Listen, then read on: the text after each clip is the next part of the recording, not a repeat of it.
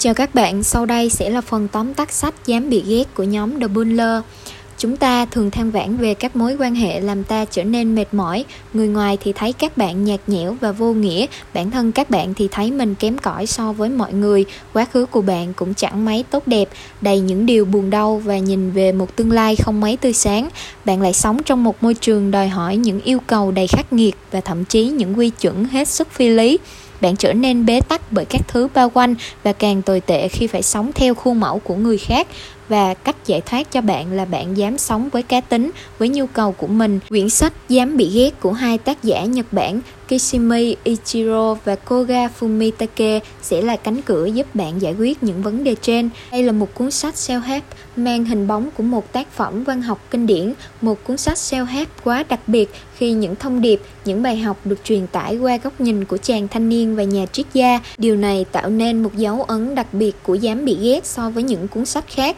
Nhiều người luôn than rằng tại sao tôi lại bất hạnh như thế này, nhưng cuộc sống này là của bạn, là do bạn điều khiển, chỉ là bạn có biết tận dụng và tận hưởng nó hay không mà thôi. Chả ai đem đến bất hạnh cho bạn cả. Vì làm gì có ai sống cuộc sống của bạn? Làm gì có ai lựa chọn cách sống thay bạn? Bất hạnh là do chính bản thân bạn tự chọn lấy. Những câu nói của nhà triết gia giải đáp các câu hỏi của chàng thanh niên khiến chúng ta có những cái nhìn khách quan hơn về cuộc sống, nhìn bao dung hơn về cuộc đời, đơn giản cách nhìn nhận và cảm nhận nhà triết gia đã giảng giải cho chàng thanh niên rất nhiều điều triết lý liên quan đến tâm lý học Adler, đặc biệt là vấn đề thay đổi lối sống. Nhà triết gia nói rằng cậu không thể thay đổi bản thân vì cậu quyết tâm không thay đổi và cách để thay đổi lối sống chính là quyết tâm từ bỏ lối sống hiện nay. Hơn thế nữa, nhà triết gia còn nói về cái cớ để không từ bỏ lối sống hiện tại, những triết lý không hề sáo rỗng nhưng đem lại những nhận thức mới mẻ hơn cho chính chàng thanh niên.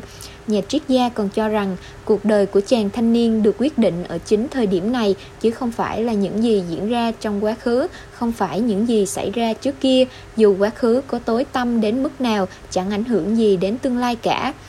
Chàng thanh niên hỏi nhà triết gia rằng để xóa tan phiền muộn thì chỉ có cách sống một mình trong vũ trụ, nghĩa là sao? Chẳng phải nếu chỉ sống một mình sẽ lại bị cảm giác cô độc làm cho phiền muộn hay sao?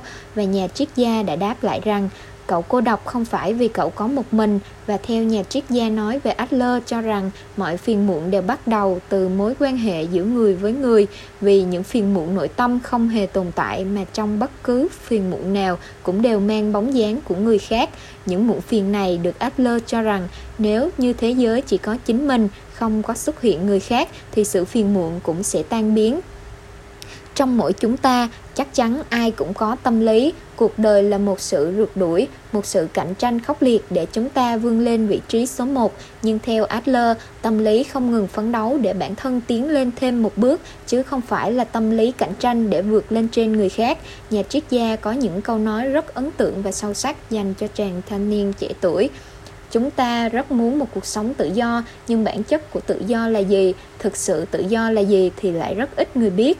Theo như nhà triết gia, tự do thực sự là đẩy bản thân lăn ngược lên trên dốc. Hay cụ thể hơn, tự do là bị người khác ghét chắc hẳn mỗi người đều chẳng muốn ai ghét mình cả, nhưng để sống mà không một ai ghét là một cách rất mất tự do. Chúng ta phải xoay sở bản thân theo người nọ, theo người kia. Nhiều khi ta cảm thấy mệt mỏi khi phải xoay sở như vậy. Nếu muốn được tự do, tức là ta không phải xoay sở theo ai cả, nghĩa là bị người khác ghét. Cái giá này là cái giá khá đắt mà ta phải trả để tìm được sự tự do ý nghĩa của cuộc đời là điều mà bản thân mỗi người tự mang lại. Cuộc đời nói chung không có ý nghĩa. Tuy nhiên, bạn có thể mang lại ý nghĩa cho cuộc đời. Không ai khác ngoài chính bạn có thể mang lại ý nghĩa cho cuộc đời bạn.